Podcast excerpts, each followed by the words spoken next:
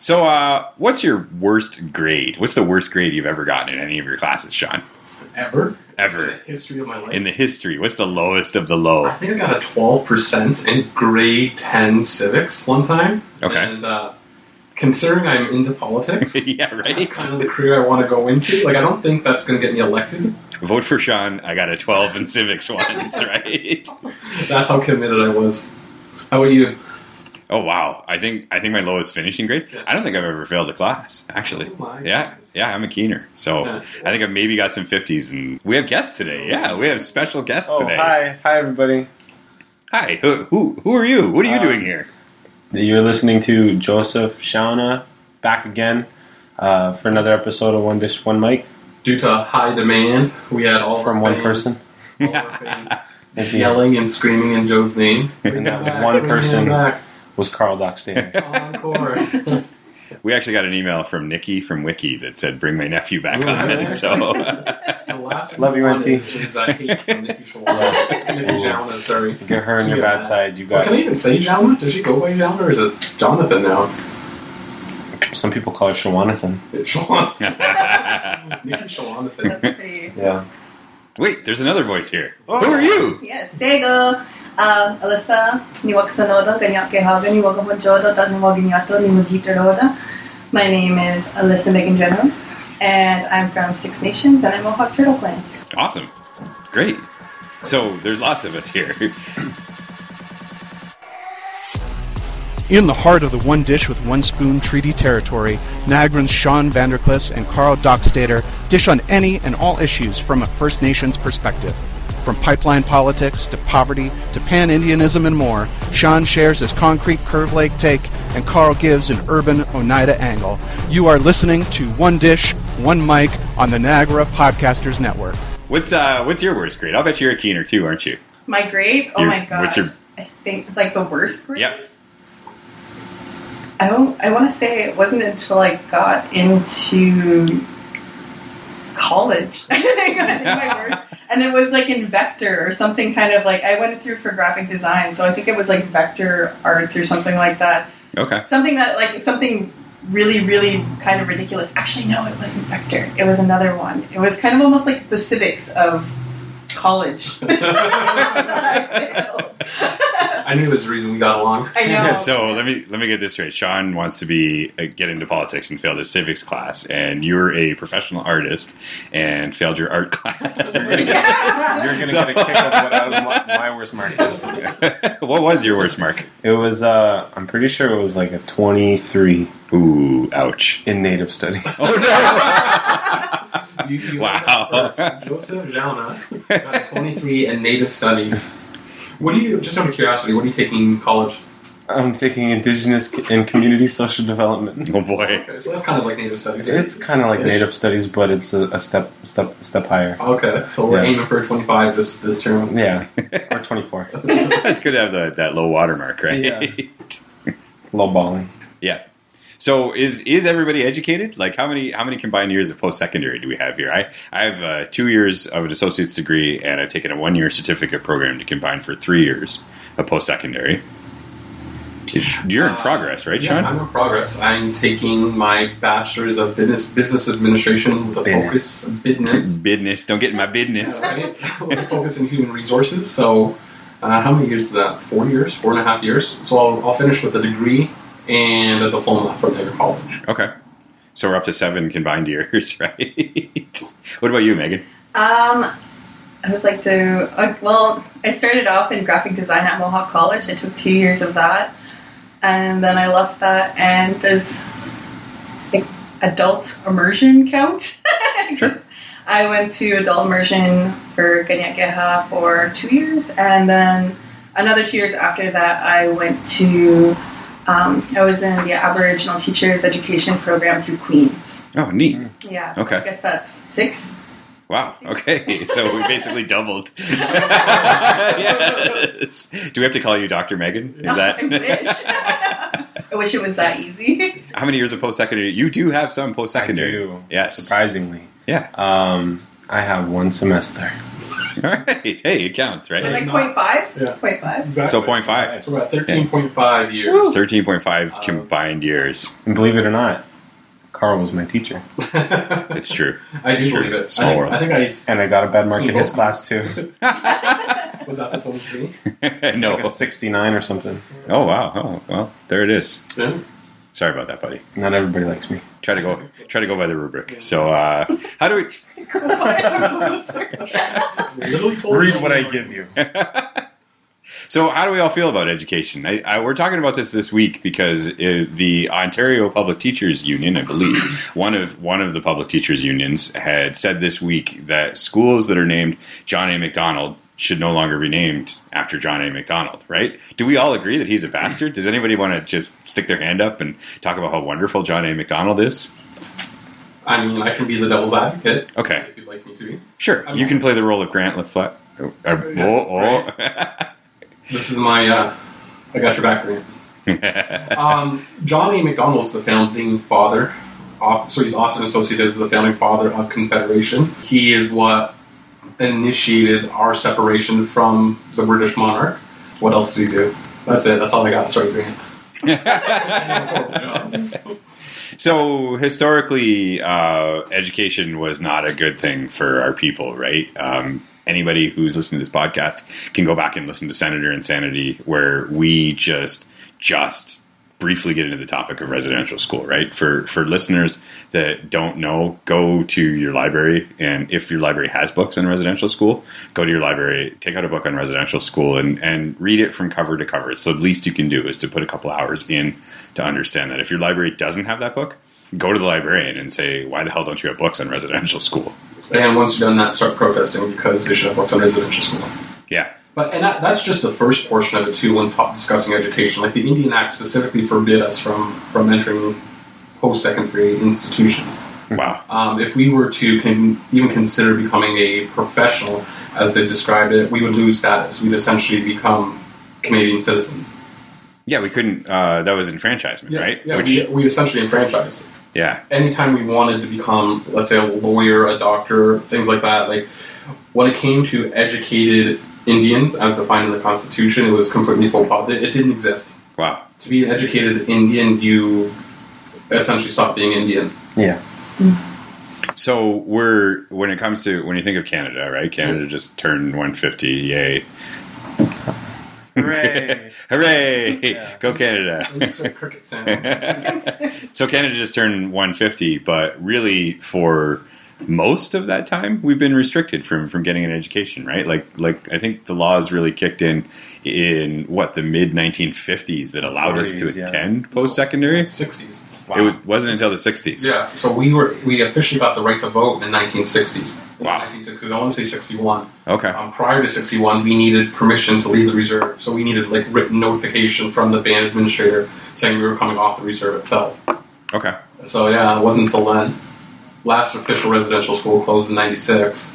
Wow. Um, so I mean, and these, this all ties back to the policies of John A. Macdonald, right? Yep. Um, every single aspect of first being a First Nations person is affected by it or was affected by his policies that he was solely behind. Prior to becoming the the Prime Minister of Canada, he was the head of like was it Indian Affairs? Um, the name changed, but essentially would be the head of Indigenous Affairs today. And those policies, again, why we're speaking in English. Yeah, terrible, terrible. So, uh, what I mean, there, there's more. We could probably give more context, right? Like, like we could talk about how the the rates of completion for high school amongst Indigenous people are, are very low, and they're they're at the lowest levels. They're at historically low levels, uh, and they've been that way for, for several decades, despite despite different uh, efforts. We could talk about First Nations education, right? How uh, the funding levels on reserves is substantially lower than the funding levels for for uh, urban people, right? People that don't live on reserves. It, it's much lower. Um, but I kind of I kind of want to look at the history because I grew up I grew up in a house where my father uh, is an Oneida and he did get his university degree and he got it in the um, 70s after he served in Vietnam. One of the perks at that time was was that I got a free education out of it, and, and he was one of the very first Oneidas to have it. Um, and he wasn't rewarded by his community when he went back, right? Like it wasn't, it wasn't like, oh, great, Tom got his degree. You know, let's let's shake his hand and congratulate him, right? Like in actuality, at that time, it's it's something that our own people shunned him, and the people back in the Oneida community shunned him a little bit, and he was seen as being a bit of an outsider. And I think I think there's less of that today, but I'm just old enough to sort of remember that there's still there still can be this attitude that you're a little hoity-toity if you go out and get an education, right? Like you're sort of Yeah. seen as one of them. It's funny because I actually just had a talk about this prior to coming here because um, I had been chatting with a couple of different doctors, and I feel like a lot more, a lot of PhDs always like kind of push at you. You should get your PhD. You should get educated. And and part of me kind of doesn't want to do that because it kind of I feel like it sometimes shifts your thinking to a more Western style of thinking, whereas like kind of like what you what you do in I guess like throughout your life, all of the experiences that you accumulate and the paths that you choose to lead and what you choose to become proficient in is your learning experience. That is your education. Like I wanted language, so I decided to go the route of language and and seeking it out. Whereas like I could have gone to school and gone through, gone through for linguistics if that's the route that I wanted to go. But there was something that's taken away through that whole education process. It's almost like the spirit of your learning suffers because like No, it's I- all based on brain and all based on thinking. I was just like, sorry, just to interrupt. No, no, that's a great no. Thanks, thanks for sharing. That's a great perspective. I agree completely. It's forced upon you um, when you're in university, when you're in post secondary. You are you are you are restricted to timelines, deadlines. You're restricted to the material that you're learning.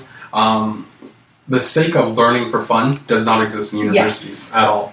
Um, that, like you said, there's a syllabus that you that you're obligated to, to follow, and you know exactly what you're getting yourself into. But is that really worth it? And the one thing that's interesting too about this whole, I'm not too sure if you've ever seen it, but there is this excellent talk by Ken Robinson called Changing, I think it's Changing Education Paradigms or Changing Learning Paradigms. And one of the things that he talks about in that is that the arts is the most, like, it, he's like, they have like little to no funding for arts and little to no funding for like for any of that um, kind of like arts oriented activities. But he said but it's so crucial to the way that kids think because he's like you have well he describes it he's like the arts us address aesthetics. And aesthetics are when you're alive when you're fully aware of this thing that you're learning and he's like the anesthetic approach is the one that most mainstream schools take take precedent in now is that that no you sit down you shut up you learn. Like that's that's pretty much the way it goes. Whereas um, for example my daughter goes to a waldorf school and the waldorf method of teaching is like very very natural. It's very about like very much about observation and the natural development of the child rather than forcing these standards on children. Okay. No, that's that's neat. I mean, um, I, I like the fact that education has come a long way, but the the experience that I still see with a lot of people, I see it in the. I mean, I work in Fort Erie, right at the at the Native Center, and I still hear horror stories about about teachers. That I mean, most teachers are well intentioned, and in a lot of cases, it's genuine ignorance and lack of knowledge on the part of the teachers. But when it comes to mainstream education, right, it's still it's still ultimately a colonizing institution, right? Mm-hmm. But how does that factor into what you're going to do? Like, like you know that you're. I would say that your your indigenous IQ is is absolutely off the charts Thank for you. somebody that's that's 18 years old, right? Yeah. So, but you're going into a colonial institute. But what are you taking, and why are you taking it, Joe? For me, I'm taking it because um, ever since I started my, ever since I started my um, my journey in becoming the man who I think that I'm supposed to be for my family in the future and my family right now and eventually my community. Um, I seen that there was definitely a need for me to be even uh, considered to be like listened to. That I needed an education. Um, that I needed to have some sort of um, like title in what I am and what I like behind my name to back me up.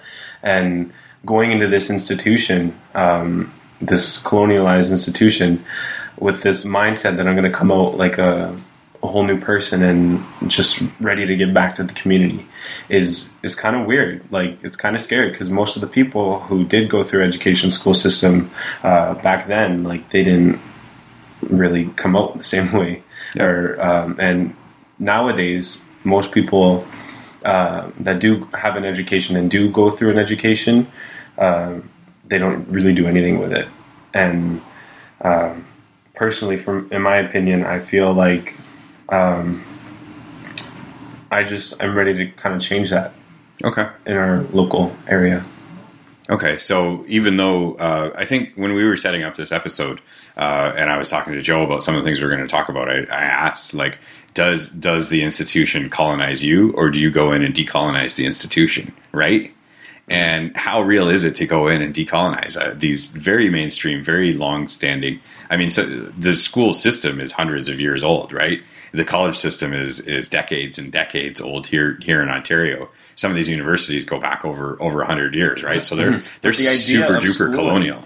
the idea of schooling or the idea of passing knowledge from one individual to another individual has been uh, ancient. It's ancient across many different countries, even our own. Yep. So I think that going in there and knowing that eventually I'm going to be teaching somebody the same thing that I just learned is a lot easier to go in and decolonize the whole place than uh, having them oppress me, right?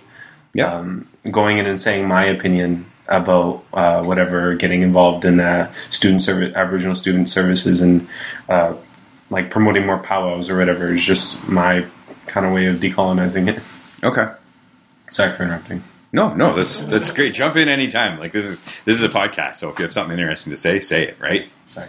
So, I, Stop saying sorry. if you have anything to say, say it. Except for that. Yeah. Just kidding. Um, so, I mean, can what about Niagara College? Can Niagara College be be decolonized? Right. Could it? Most definitely. I think any formal institution could use a little more in, indigenous influence in it. Um, Indigenous knowledge has a, has a lot to be, or sorry, can be brought forward in a lot more um, in a formalized environment, if you if you will. Um,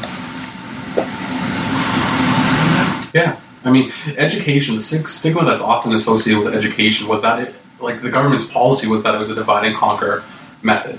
Um, if you got edu- educated, you lost status. Yep. Do you know what I mean? Yep. So now we're stuck fighting amongst ourselves, like back to when your father was in university, um, fighting amongst ourselves for being educated. Um, the concept of educating yourself means that you're you're bettering yourself and that you're investing in your future.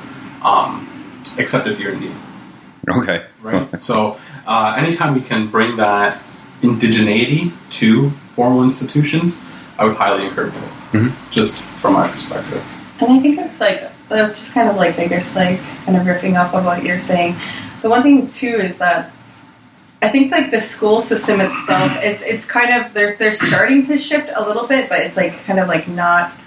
It's just like at like they're like kind of like the tip of the iceberg. Like they're they're Yeah. starting they're starting to. They need to I'm be nudged. Yeah, because Yeah. like there's things that like that like honorary doctorates that kind of like I'm like that's like kind of a cool concept because it's a concept that you didn't you didn't go to school specifically for this, but you have acquired a depth and a wealth of knowledge on your own through your own means. Yep. And I think that recognition is I think that's like that's great because like a lot of a lot of the the men that I know or the women that I know that have gone through and become like have this honorary doctorate, they're really they're in the community, they're in there and they're doing things. They're kind of like they're making change in their own strides, but they're being recognized for it now. Hmm, and I'm great. kind of like that's kind of like the way it like it should be. It's almost like an indigenous way of like you know you're an indigenous knowledge holder. Like here, here is your certificate for all of the indigenous knowledge that you have. Yeah. And I think that's like a pretty like a pretty cool means of getting back to like kind of like a, an indigenous way of recognizing the knowledge that somebody carries.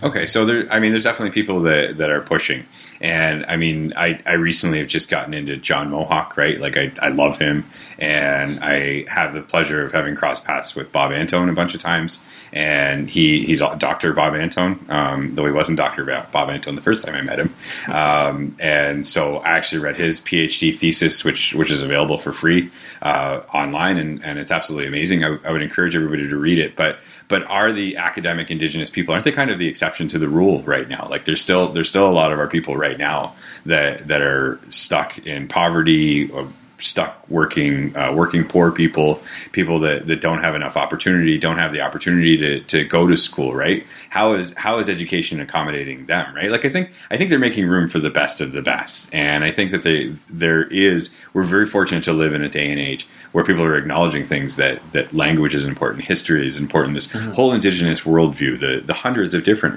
um, worldviews of indigenous people are great. But for the vast majority of our people school is still just another barrier that's that's keeping them from realizing the hopes and dreams of, of the rest of people in mainstream society right? What I think it like, I think if we deconstruct the idea of school and put it in, uh, so like different reserves, like uh, Six Nations, for example, you don't like you take out the local high school, and instead of that, you go to Longhouse instead, and you learn everything from there, and then that would be your like traditional base, and then out of that, you can uh, distinguish like your um, like athletes and your people who like want to get an education in post secondary and stuff like that. I think like if everybody has a cultural base and like their own uh, like culture, I think like that would be like a really good place to start and a way to like start everything. And I feel like he has a point here, like a really big one, because it's always been my under like I've taught from anywhere from like grade one to high school, and the one thing that I always found is that as soon as you stop, like started talking about either, especially traditional stories mm-hmm. to our kids, they're automatically hooked. They're automatically in there because they're seeing something that can represent themselves, which is a lot of what mainstream education is lacking. There's no representation of like you know kids are like reading their kind of like Dick and Jane type books, but there's like no real representation of themselves and their own interests and the interests from a cultural perspective. Like you would probably not see lacrosse books in a non-native school Yeah. or things like that. So there's no represent- representation for them. So these kids don't really have. I, I kind of feel like it, it's a little bit of a role modeling, but it's. I'm trying to like. I'm having a really hard time like trying to like articulate what it is, but it's like to me, if a child has their language and their culture growing up, their ability to self-actualize becomes um, it becomes almost like more within reach because they have a solid understanding of who they are. And I'm not too sure exactly how it factors in. Like, this is something that I would be like super fascinated to study, but it somehow allows them because they know who they are, because they know where they come from, and they have that support backing them. It somehow allows them to become more successful in like in secondary education or like going through like or post secondary education. That's what I meant. But to me, it kind of sounds like you're describing like the medicine wheel teaching. So one, once they have this the, this basis, they are now complete individuals. yes, right? exactly. So like medicine wheel teachings talk about um, Joe, if you want to elaborate. Uh, they talk about um, so everything has four sections. So the medicine wheel teachings um, basically you have to take care of those four sections of yourself, and once you have all those four quadrants to yourself, then you're basically a whole person, and you're like you're connected with everything that you are and that ever will be. Uh, that those parts are emotional, uh, spiritual, mental, and physical. And once you have all those in line, you'll be holistic. And for for like non-indigenous people, like I'm just trying to put myself in their perspective. A lot of times, what they'll say is, "Well, I'm Canadian." Do you know what I mean? They'll identify as Canadian as opposed to being Polish or being Russian, but they still have that firm understanding of, of who they are. They may not be able to trace it back to, to their Polish, an- Polish ancestry or to their Russian ancestry, but they still have that fundamental understanding of what it means to be who they are. Whereas Indigenous people, where if you're lost in who you are, eh, you're kind of lost as a whole because we don't fit into Canadian culture. Mm-hmm. And if we don't have a firm understanding of our culture and our language, then do we really fit into being an ind- Indigenous person? Like, what do we have to grab onto? So, kind of speaking and to, playing off to what you're speaking is once an Indigenous person gets that grasp and gets that foundation and base, they begin to excel. That's where the magic happens, if you will. Basically. I think that makes sense, but uh, I, I had the opportunity to interview Jennifer Brandt in, in a podcast. Who, I mean, she's from our community. She's she's highly educated. Soon, soon to be Dr. Brandt. Yeah, soon to be Right. soon to be Dr. Brandt, right? But she she'll be the first one to tell you that, that she got a lot of her cultural knowledge from school, right? From from a colonial institution, right? So and and it's been it's been my experience growing up that most of the people, whether it's the people I went to Little Beavers with or people I still meet today in the Friendship Center movement, that there's not enough access to culture right now. It's obviously we went from being purely cultural people that lived and breathed our culture to the culture was was manually taken away from us in residential school, and now here we are. We're we're trying to get it back, right? So, I mean- is a mainstream post-secondary institution an appropriate provider for culture for people that don't have access to other tools that don't have that don't have Joe's grandfather to talk to? I mean, it's kind of backwards thinking because the reason we don't have our culture and our language was because of schools. Yeah. And then 20 years later, people like Jennifer Brandt are going back to school and obtaining their, their PhD and receiving that culture. Do you know what I mean? It's kind of like Yeah. we've come for a full circle now. Um, but is it is it possible? Of course. I mean, the only issue is is what culture are you learning? Yes. Do you know what I mean? I was So- Yeah. say like that's like the Jen Jen's of in a fortunate position that she attended Brock University with a high influence of the whole Haudenosaunee people, right? Yeah. Me going to Brock University, I'm probably not going to get as much out of the cultural aspects from that school, Mhm. um, being Ojibwe, being uh, Anishinaabe, than I would going to like Trent. And that was yeah, that was a really big factor in me picking my post secondary uh, like school to go to because I understood that like my whole life I've been growing up with uh, Haudenosaunee teachings and Anishinaabe teachings, and sometimes I get it confused. Um, I'm gonna be honest. Do we go clockwise or counterclockwise? but um, and I always kind of wanted to focus more on the Anishinaabe side. Like I know that there's a whole other like side of me that I don't really know about, like the whole ceremonial side and all that. So I feel like when I go, I pick Georgian College because that's that's the right area. Like that's the area for me to go. Like that's where my people are, uh, kind of. But Ish. yeah, We, we were nomadic though. yeah, we moved all over the place. Yeah. Yeah, you guys claim everything. Yeah, Every right. all the territory was ours from We just pee on it. And keep going. right. I'm gonna try and make my way down to Mexico. uh, I'm waiting for the Mexican land claim to come from the Anishinaabe people. So we, I mean, we around this table know enough not to be pan Indian, right? But again, that's when when you think of like I took I took an, elect, an electrical engineering based program, right? Renewable energy technician at Niagara College, and for decades. They've had the topmost electrical engineering minds go through that. So go through there. So when they're building their collective knowledge, it transfers from person to person and it's interchangeable, right? Like math by any one of the four of us that's good at math will will look the same. Yeah. But when you look at it, when we look at our cultural basis, like we're bringing four culturally unique perspectives. So, like even if the four of us were going to go and found a school tomorrow, how do we even establish a, some sort of cultural framework, right? When there's such a wide variety mm. of cultures to draw from. So again, it's is it really pragmatic to ask post secondary? If if the four of us couldn't even do it, how could we ask Niagara College, Brock, Georgian, or others to do it? And I, No, by all means, go ahead. oh, Sorry. uh, uh, okay. Just go. Well, just go. first. no, but um, I was gonna say like I think that the one things that one of the things that a lot of the schools are doing now, like especially like well, just from what I've noticed of the University of Ki- or um, the University of Waterloo, uh, in Kitchener, what they had done was they just picked the closest territory to them to decide like what language they were going to house. Hmm. So they did, they went with Mohawk and. I thought that was like a pretty fantastic way to go about it. Like which, like what nations are in closest. I figure you would think it was awesome. Yeah. It was Mohawk. Of course. Chippewa Thames is there too. hey, hey, hey. GPS it. Count the kilometers. No, just kidding. No, but um, but no. but no, yeah, I think that um, I think that was an excellent way to go about like choosing which one. But and like I think that they could house multiple if they wanted to. Like they could have like Anishinaabemowin or they could have like Ganyakeha. They could choose which ones like or have them all. Why not? I think yeah, I think it should be like different departments. Yeah. like uh, like how they have like the science department and the math department.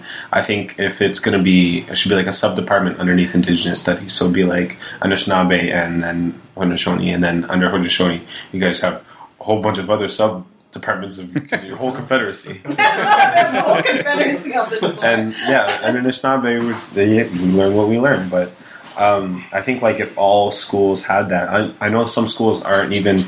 They, most people, schools don't even have like an Indigenous Studies course because when I was picking my college, uh, it was really hard to find one. Um, but I did, and I'm lucky, thankful.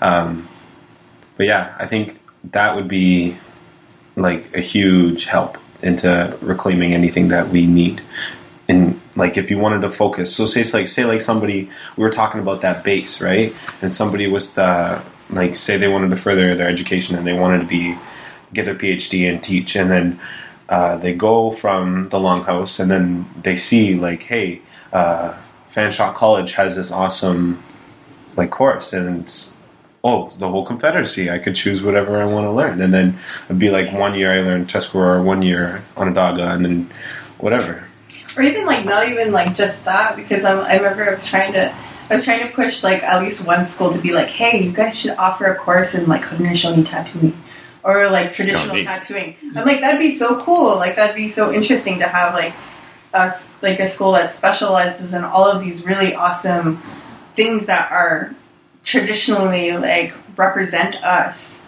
And to be kind of like looking at it from like a more like well like for example like you could you could talk about the creation story and talk about like like science from there. Like there's so much stuff that you can draw on from just that creation story whether it's like planting or whether it's like like you know celestial bodies like the planets and stuff like that. There's so much that you can draw on from like the scope of our culture Sure. So let's let's take um, uh, let's take Dr. Amber Adams, right? Since you mentioned the creation story, and I, I talk about in my ecology class, I talk about her successional ecology, and to in a in a really quick nutshell, one of one of the theories that she has that's, that's absolutely brilliant is is that when the Sky Woman comes to the Earth, that it's akin to a new Earth, so it's like an ecological system after a tornado's ripped through, and there's no there's no life form there, right? And eventually, what happens is is successionally the ecological systems fill themselves in, and as you hear the creation story recited, you actually hear them talking about all the different plants, and the order of the plants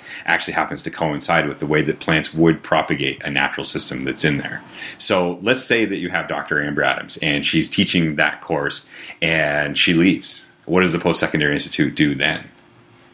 I mean, from an indigenous perspective, then the course is gone. In my in my opinion, I think the knowledge is in the people in the person. Yeah, Yeah. exactly. Thank you. Yeah. Nice. It's yeah. it's in the person, right? Like, We don't.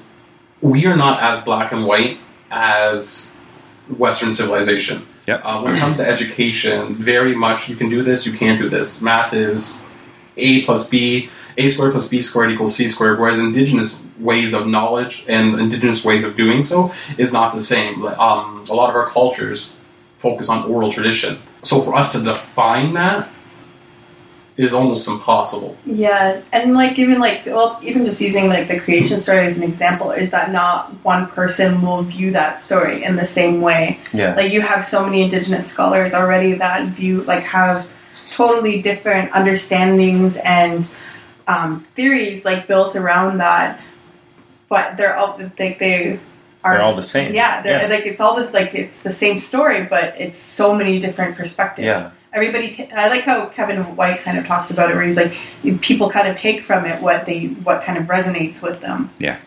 Mhm. So, well, there, there's another element of it then, because um, I, I had the great pleasure of, of listening to you and Sarah General and Kevin White give a talk at the Niagara Regional Native Center. And one of the things that, that Kevin White reminded the audience of, I was in, in the audience, and one of the things that he reminded us of was that our traditions are supposed to be oral. And that one of the reasons that we have oral traditions as opposed to writing things down is that when somebody recites something orally, you're only going to recall so much of what they had to say.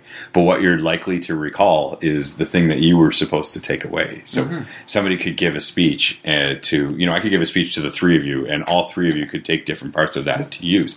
But that flies in the face of how of how Western institutions work, right? They want you to write it down. They want you to come up with 13 outcomes spread out over four objectives. They want those deliverables on a teaching and learning plan that's set and, and tuned into a certain number of weeks, right? So again, are I mean, are they really compatible? No, I don't think so. um, but are they meant to be? Should they be? I definitely not. I feel like indigenous influence in post-secondary institutions is a benefit, and that's that. Mm-hmm. Like we we only enhance institutions, but I don't think we should be. Like I'm not pro indigenous courses at school, like indigenous culture courses. Like mandatory or at all? There shouldn't be ever be any indigenous courses. when, when it comes to writing it down, no, I don't think so. I mean, Yeah. there's, there's to me, there's like Indigenous history 101. Like we can talk about residential schools, we can talk about why Indigenous people are the way they are from a historical standpoint. But for me to sit here and educate on the Mississaugas of the new of the New Credit or Curve Lake First Nations, I don't think we should be able to do that. And what I was thinking too was like that uh, the difference in teaching styles in Western civilization and this uh, our traditional way of teaching, and like it goes back like with the oral with the oral like passing down of like knowledge. And I was thinking on how I eventually want to go and be a teacher. Sorry, I have bronchitis. I'm just kidding. but um, You want to teach bronchitis? and I was thinking, stop. I was thinking like how like most teachers like they hand out the tests and they they don't sit down with the students. They don't like one on one with the students. And when I am a teacher, what I hope to do, I'll put, and cliche as it sounds, I'll put everybody in a circle and. I'll individually talk to everybody and find out where they are Mhm. and like and how they are, and in that style, I'll I won't. I'll give them like I'll. We'll say we'll talk about residential schools, right? I'll do a big presentation about it, and then I'll talk to everybody about what they took away from it because everybody takes away different aspects of it, right? And then from there, uh, give them the resources where they want to learn more, and then when they want to learn more, then that's how they grasp an understanding of this certain event or this certain thing, and then it ties into other things, and they want to learn more. Yep. That's how I feel like teaching should be for Indigenous studies. How do you how do you structure that though right? Like when you like i look at i look at a place like six nations polytechnic right? Like if i were if i were going to go back to school tomorrow i'd probably go there right? Like i like the way that they have used structure and organized their courses and it's all things that i'm that i'm deeply interested in right? Like they have they have cosmology they have uh, haudenosaunee cosmology they have language they have all kinds of all kinds of neat stuff. So so it can be done and my understanding that it's it's indigenous led six nations polytechnic just just hosted the world indigenous peoples conference on education. So you can you can have an indigenous institution that's led by indigenous people employs indigenous teachers with indigenous course courses right? And it works. But then what what we're kind of talking about is that the vast majority of, of post-secondary institutions are, are non-indigenous right so it's still i mean i keep asking the same question does it work I, first off i think it does like in that i'm i'm more asking the question for the sake of for the sake of conversation i think that all four of us would um, encourage our children to go to school and to go to post-secondary Yes. and to learn as much as possible even if if it's non-indigenous course matter right i Whatever think they want to do. yeah, right. Like get some STEM skills, right? I want my I want my girls to to get STEM skills, right? Science, I technology, engineering, and math. yeah, well, there we go. Yeah, You have kids. I'm going to have. You heard it here first. Breaking news on anybody. one dish, one mic.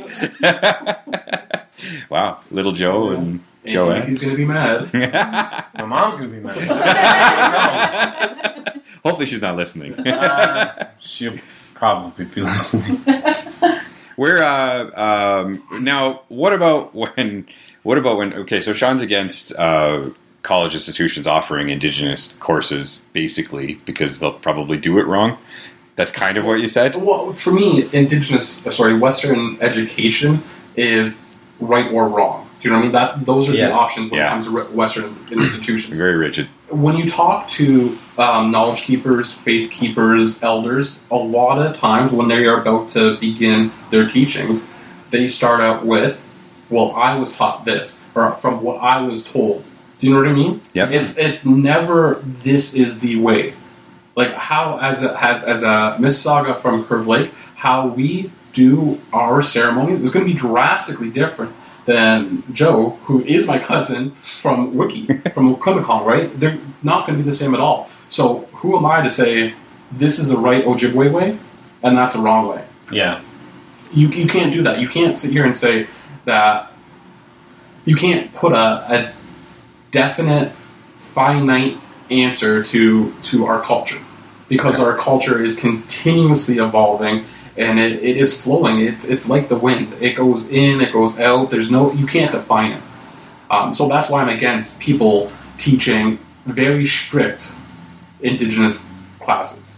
Okay. Um, if you want to learn about the history of indigenous people, by all means. If you want to learn about language, yes, that I'm in favor of. Not culture. And that's kind of where I was leaning towards too, because like I'm not in favor of the right and wrong thing. Because personally, I struggled with my Indigenous Studies teacher, and that's why I flunked the class. But Mhm. because her way of teaching was right or wrong, him or her. Yeah. Sorry, I had to point it out. Um, Sorry, did you go to uh, 40 or Stop. Yeah, I already had this talk last podcast. But and I thought that was like really weird because like as indigenous people we know that there's more than one mm-hmm. way of being and that there's more than one way to everything. Mm-hmm. So what I was leaning towards when I was saying how I want to be when I want to be a teacher, like I'll individualize everything. And how I'll grade it is by at the beginning of the course, I'll like kind of measure where they are in mm-hmm. the spectrum of knowing certain indigenous issues.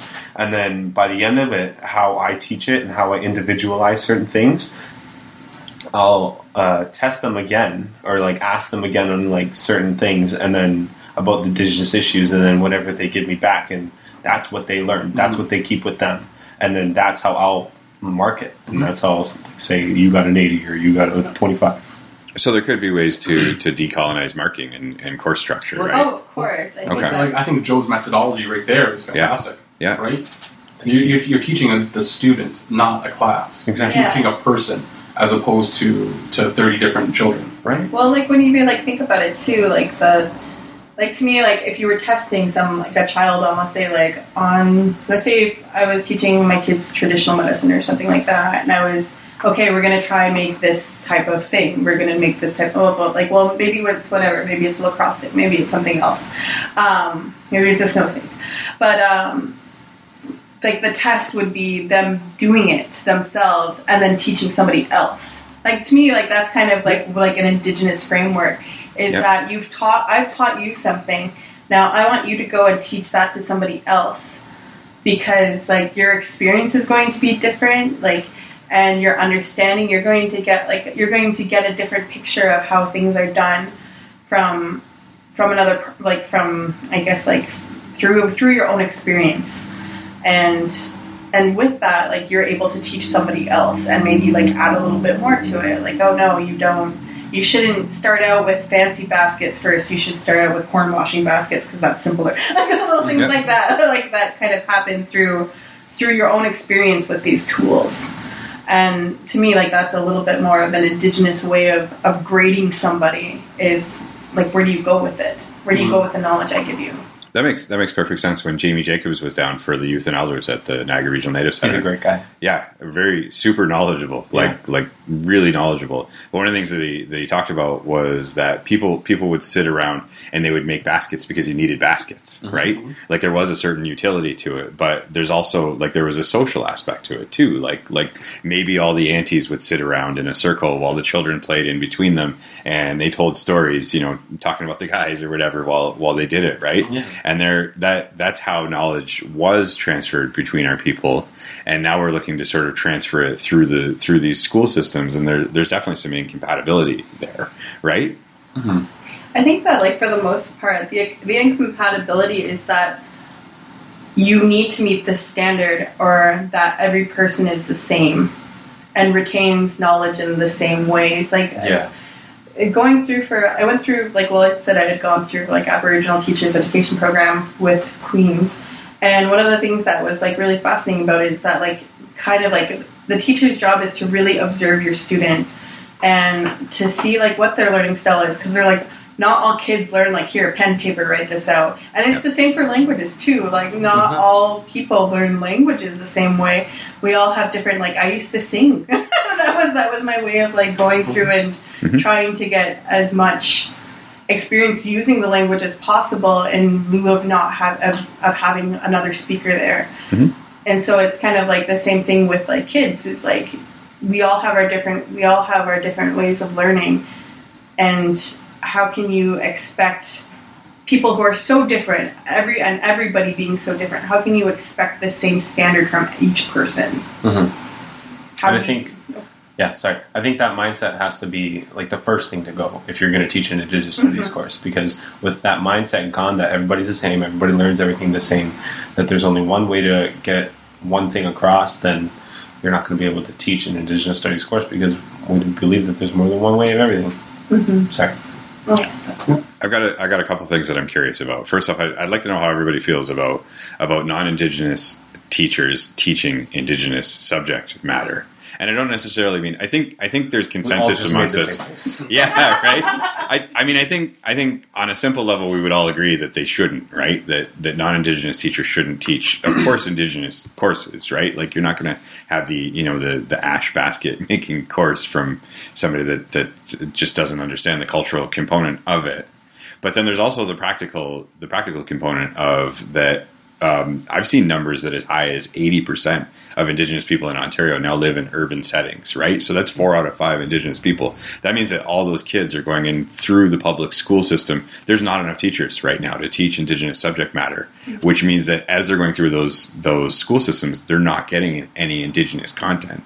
So you don't want to have non-Indigenous people teaching Indigenous subject matter, but then you also don't want to have your kids going through the school system and not having any access to learn about in, Indigenous history and Indigenous ways. and it's it's tricky because I've seen it done, and I kind of I didn't mind this way this way of doing it was um, the teacher in the classroom. I think it was a grade three class had taught her kids the history of like it was the history of the Haudenosaunee, like where we traditionally were, and like um, kind of just like traditional lifestyles and stuff like that. And so she had asked um, me and a friend of like a friend of mine to go into the classroom and kind of talk about talk about our language and our culture a little bit. And it was interesting. I thought that was a good way to do it because first hand, first of all, you're having two people with different knowledge backgrounds providing the kids information and they asked really good questions. Like i thought they had asked really had done like really good research. But it was i thought like the, the teachers thought it was great that they um, to have other people to ask there to like fact check Mhm. what they had what they had learned and also to correct some of their thinking. And i think that for like for students especially when you have I guess like when you have somebody there who who is well versed in what like which whatever it is you're talking about, whatever like um whether it's the arts or like whether it's science, if you have somebody there, it somehow leaves a little bit more of an impression on that kid of like you know oh, okay like oh I was wrong about this and like I'm going to like now I have like kind of maybe not the black and white version but like I have a better understanding now Mhm. and that's that's what you want the kids to walk away with is like a the better a better understanding from an accurate source but it's about finding those accurate sources and making them available to schools that's like kind of like the hard part And, and that's one of the issues that we are seeing in NAG right now is a lot of times individual schools will be approaching community members within the region to come in and do talks or little uh, educational sessions on, on culture. And in my opinion, these people aren't capable or competent enough to do so. Um, and they're grabbing onto pan Indian things such as dream catchers yeah and such as um, powwows, things like that. Not to say powwows are pan Indian, but I mean, it They kind of are, like are. a lot of them. Yeah. yeah. makes sense. But they're grabbing onto these stereotypical items that are used to identify our people that may not be applicable to any one of the people there. I think Joe's got special knowledge in this because the the Fort Erie Native Friendship Center gets contacted a lot to have Indigenous culture represented in the schools, and you've actually been to a bunch of schools. But what I've what I've heard through the grapevine is that sometimes they just want the singing and dancing Indians, and they're not too interested in hearing about residential school and in hearing about culture and history and, And that's and the unique part, barriers. Yeah. my experiences with all that and going into the schools, um, I guess I kind of started when I was about uh, eight, eight or nine, and I I would that's when I would be singing and uh, dancing the Oniaga drum group. We go into schools, we do dance presentations, and I just be a little kid dancing around, and um, uh, it was like it was it was nice at first. Um, like I I didn't kind of fully understand it, but as I grew over time, I grew to understand it. I even eventually now I'm organizing or I'm the contact person for the like running those things and being the person to go and facilitate them. You'll come down from Barrie, just to clarify. I will. Okay. Anybody who needs dancing and singing. Okay. I'm singing and. Sean needs it. like an hour of just just Sean by himself, like drunk dialing Joe. I'm singing and dancing. Right now, Joe. Yeah, 45 minutes. Although Barrie's two hours away. But Figure it out. but yeah, um, I really did see that there was a lot of people who just didn't want uh, one with the other, and which is kind of weird because if you want one, you have to take the other because it's one whole thing, you know. yeah. Um, yeah, I still I still do it because it's Well, I mean, for us, that's a part of our culture that we firmly identify with. yeah So we know that there's a distinction between powwow dancing, grass dancing, uh, fancy dancing, and traditional dancing than there is with um, showcasing. our culture. Yeah, Do you know what I mean? Um, for non-indigenous people who see this, that is their perspective of who we are. So when they think of indigenous people, they're going to think of whoever was there at that show. Um, so grass dancers, traditional dancers, um, jingle dress dancers, yeah, things like that. So they are now taking that on and grouping us all as powwow dancers. Which I mean, powwow dancing is not too yeah. too. Uh, sorry.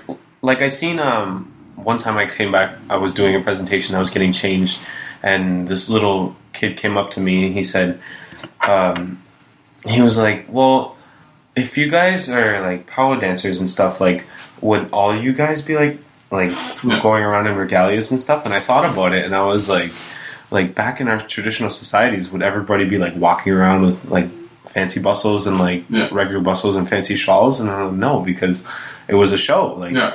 it originated from Buffalo Bill's Wild West show. That's Yeah. where powwows came from. Wow. And That's debatable. well, But but that gets into Yeah. the fact that there is no right or wrong answer.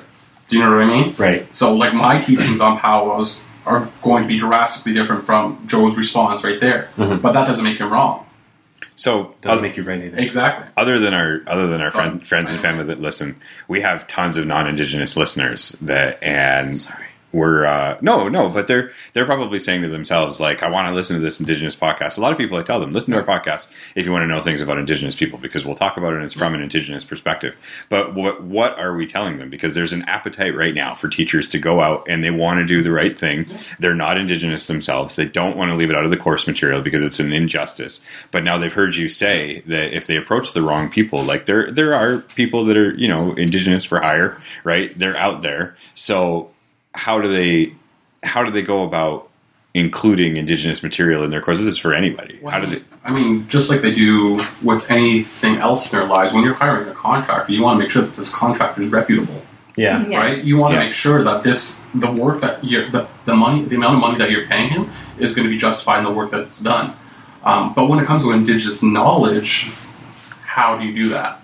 Yeah, like how many people get bamboozled by mechanics, right? Oh, yeah, because they don't know anything about cars. Yeah. Yeah. So someone says, you know, your your defibrillator's broken. And it's like, oh, okay. and then you Oh, get, and then yeah, and then you pull it in your driveway, and your neighbor's like, your car doesn't have a defibrillator, right?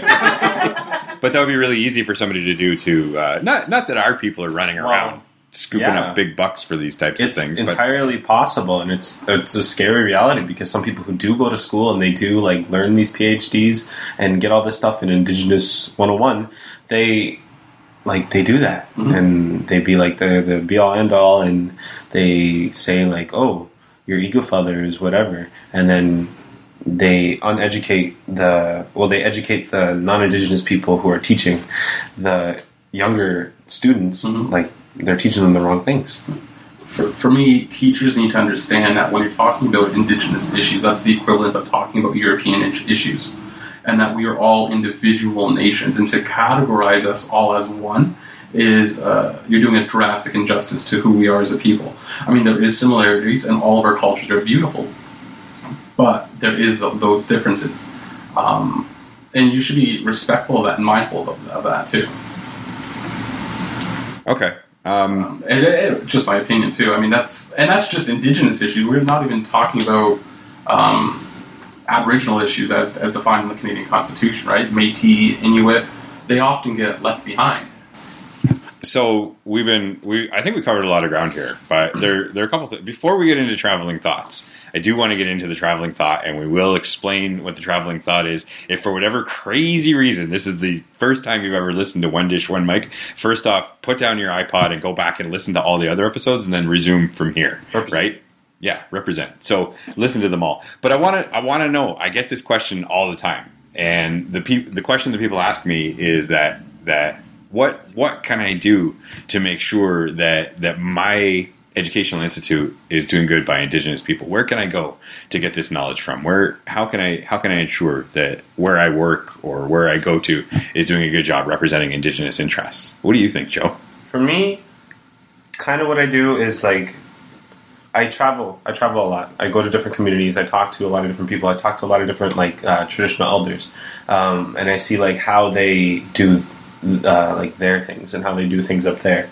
And then I kind of bring that knowledge with me, and I go to another place, and I bring that back with me, and I go to another place. So then overall, I get like a kind of sense on like how we're supposed to be doing it, and like I kind of pick out that there's uh, yeah some communities might have some flaws and like other workplaces might have their flaws but when you come in and you tie it all together like all the good stuff and all the, the positive things that they're doing it really gives you a sense on like what we're supposed to do and be as indigenous people and how we're supposed to like educate ourselves really so that's how i do it Um, for me, my political response would be go to your local friendship center and talk to the cultural resource worker there. Um, that's the whole basis of their job is to have those resources at hand. Um, my indigenous response is go to the local indigenous community. Go to an event and ask ask the community members who are in attendance who who who would a good who would be a good person to bring in, and I guarantee you'll if you ask enough people, you'll get probably the same amount of uh, responses that equal Yeah. who you should bring in. same 20 people Exactly. You should bring in me. You should bring in Joe. i'm not on that list But I mean, the, the community is is uh, they won't hold back. They'll tell you who to go to. Mhm.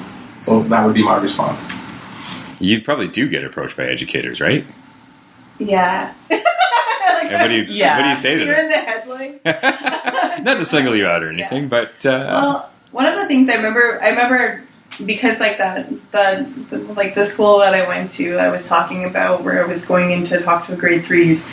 That one was it was like it wasn't my it was, I was gonna say it wasn't my gig. It wasn't my like it wasn't my like my thing to go to, but.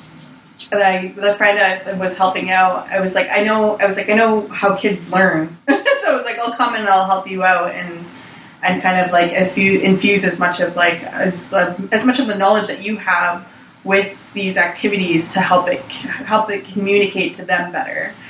Because I was like there's there's stuff that we didn't like that you don't really that you like don't really I'm trying to like think of a way to describe this but there's stuff like that you're not too sure that the kids know. And so it's almost like you have to start from like the ground level and work towards like a, like with things that they're familiar with. So one of the things was like, well, did you know that like Ontario is a Mohawk word? Like little things like that to like to try and introduce the subject to them.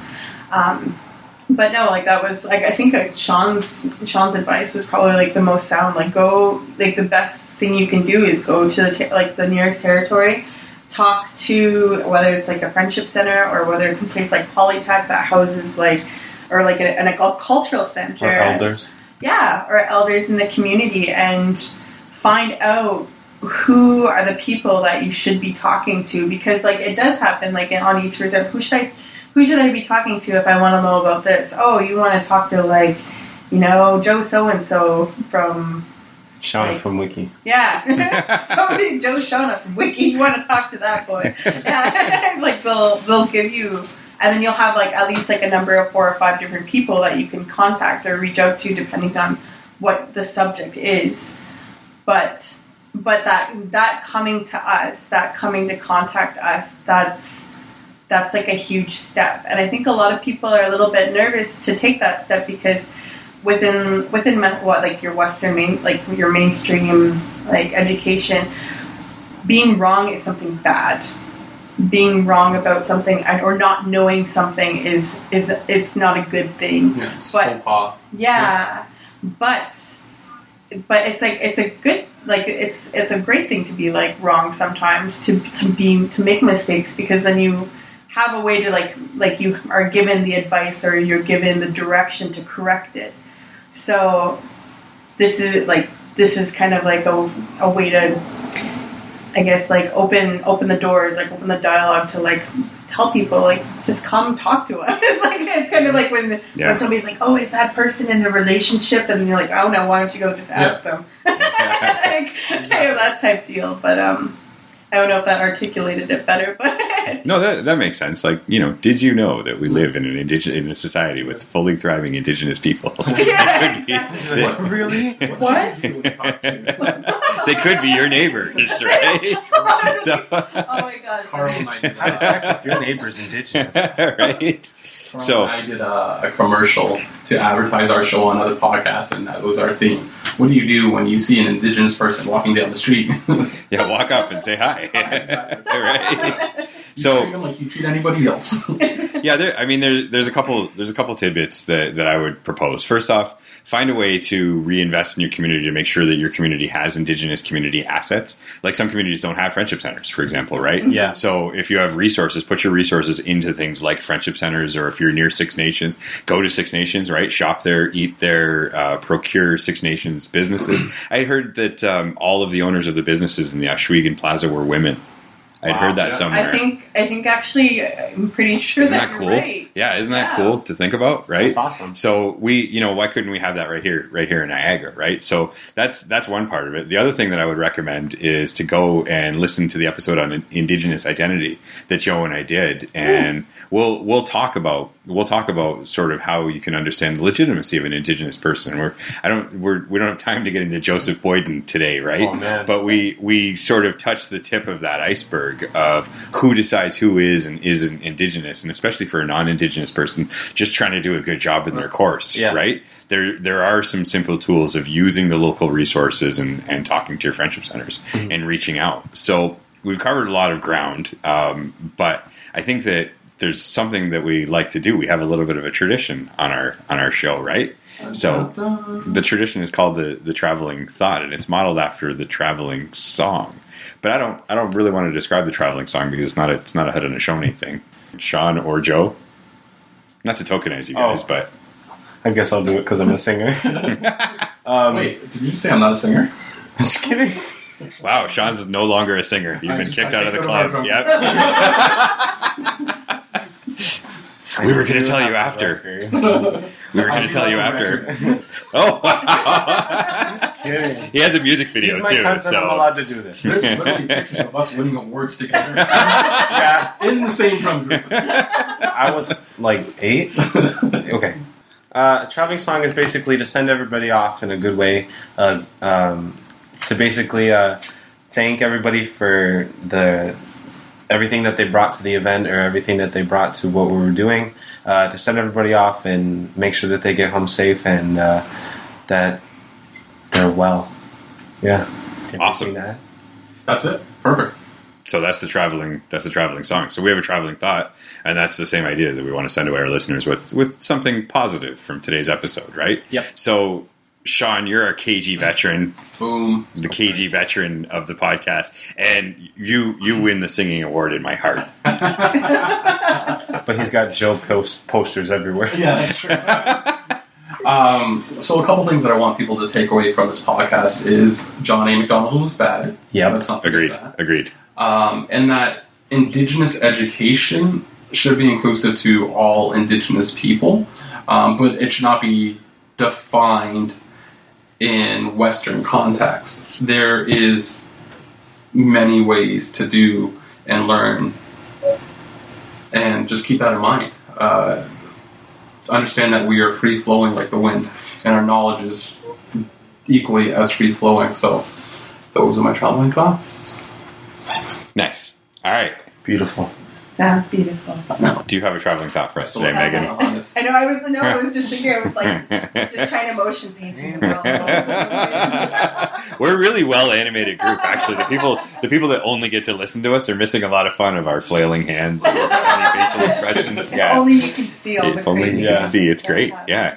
Though we divided ourselves by territory. We have Haudenosaunee on one side of the oh, table Yeah, and I Anishinaabe on the other side of the table. I So noticed that when we were like having to look at. I think it was just Sean's? blood memory.